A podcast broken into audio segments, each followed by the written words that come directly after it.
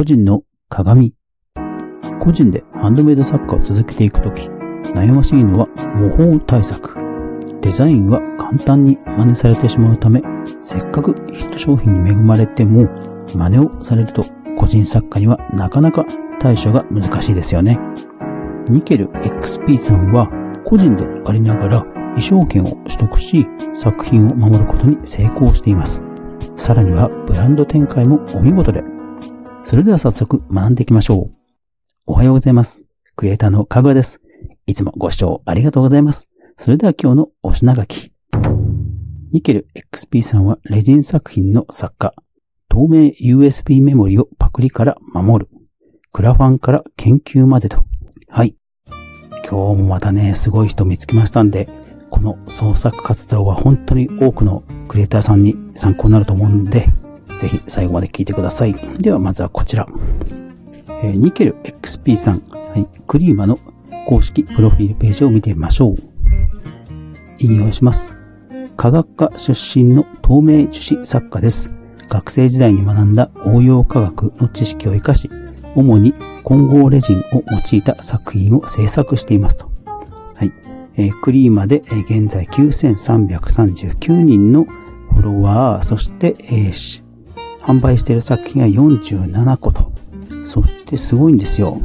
どの作品ももう軒並み10名以上が購入、10名以上が購入となっています。で、どんな作品を売られてるかというと、えー、代表作は透明の USB メモリです。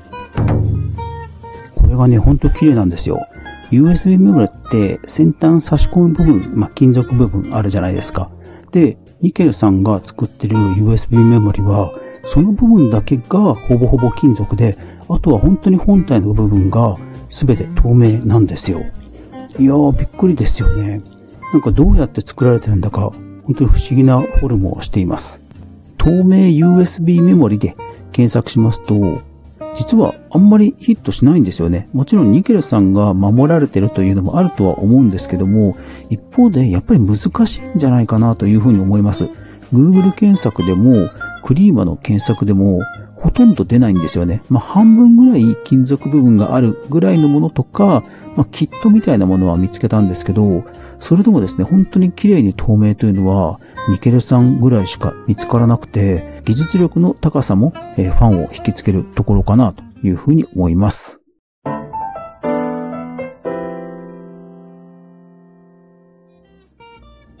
これがまあヒット商品で横展開としてこう光る蓄光素材といってこうなんか明かりを蓄えておくような素材があるんですかね。えー、そういった素材を透明な USB に入れて光る US メモリと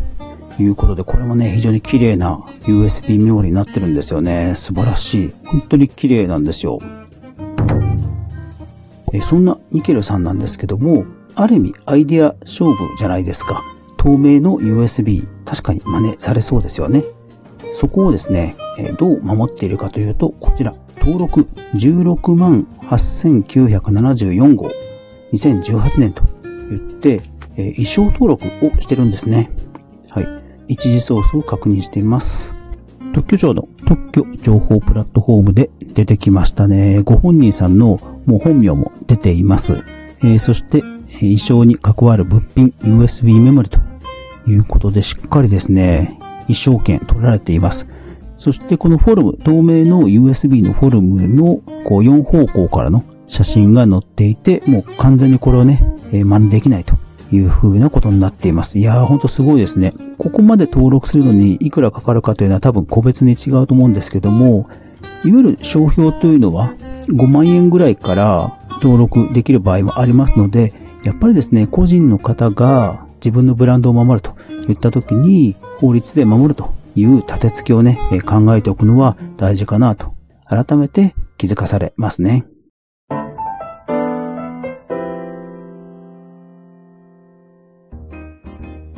それから個人で活動しているということでは、やはりこの透明の USB、透明のレジンの樹脂の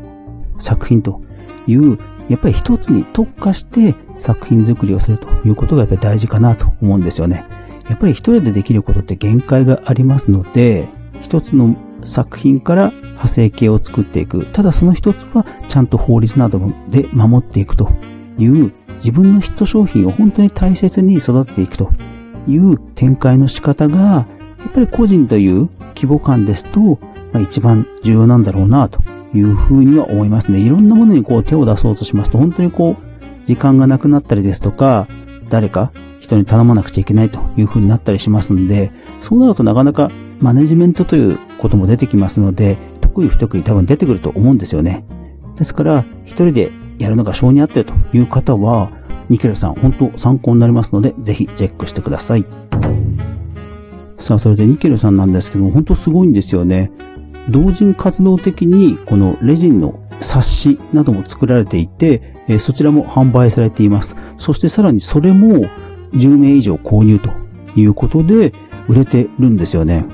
それからさらにクリーマのクラウドファンディングも使われています。えー、残念ながら100%は達成しなかったんですけども、32万9000円を集めています。で、何を作ったかというと、これがね、すごいんですよ。あの、レジンのテーブルなんですよね。レジンってね、本当に小さい、こう、アクセサリーとか、そういうものを作る分にはね、こう、紫外線を当てて、固めてっていうのをイメージ湧くと思うんですけど、これはですね、サイズがですね、えー、45センチ ×80 センチ×厚さが2センチですよ。いや、どうやって作るのか全く想像つかないですよね。ですから本当にこのご自身がこういう樹脂の研究をされている研究者なのということも本当によくわかりますよね。ですからそういうなんか探求心に多くの人が見せられていろんな作品が売れていくんじゃないかなというふうに思います。こういう生き様もやっぱりクリエイターエコノミーの一つだなというふうには思いますね。実際ほとんどの商品がもう売れまくってるんですよね。例えば、その透明の樹脂じゃないもので言うと、書籍、レジンテーブル制作の研究報告書。これも10名以上売れてますね。それから、プリンのキーホルダー、ニケルさんちのプリン。これ1000円のプリンのキーホルダーですけど、これも10名以上売れ購入されてます。それから、ウニユエンコ写真集。これも2800円の写真集ですけど、これもね、10名以上売れてるんですよ。いやー、ですから、ニケレさんのこう探求心というか、人柄に見せられて、多くのファンがついているんじゃないかなというふうに思います。個人で、え創作活動をずっと続けていくという方には本当に参考になると思いますので、ぜひ、ニケレさん見てみてください。いやー、本当すごいです。はい。というわけで、アフタートークです。えー、月曜日からですね、なんか仕事の最中から嫌な予感はしてたんですけども、なんだかんだネタが見つからないまま、えー、夜を迎えてしまいました。で、今ですね、朝の5時半ですね。ですので、こっそり録音をしています。で、本当ならもう少し大きい声で録音してもよかったんですが、なんか娘がですね、試験中でして、こういう夜遅い収録の時にリビングで撮るんですが、そこで多分勉強してるんですよね。なので、えー、本当に今、家の本当に本当に端っこのところでこっそり録音をしています。というわけで、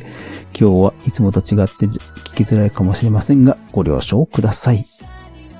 一時ソースをちゃんと確認するメディア、クリエイターエコノミーニュースでは、香川が毎日クリエイターエコノミーに関するニュースをブックマークしていく中で、心揺さぶられたものをお届けしています。毎日の収録配信と週に1回の無料のニュースレター、2つの媒体で情報を発信してますので、よかったらフォロー登録、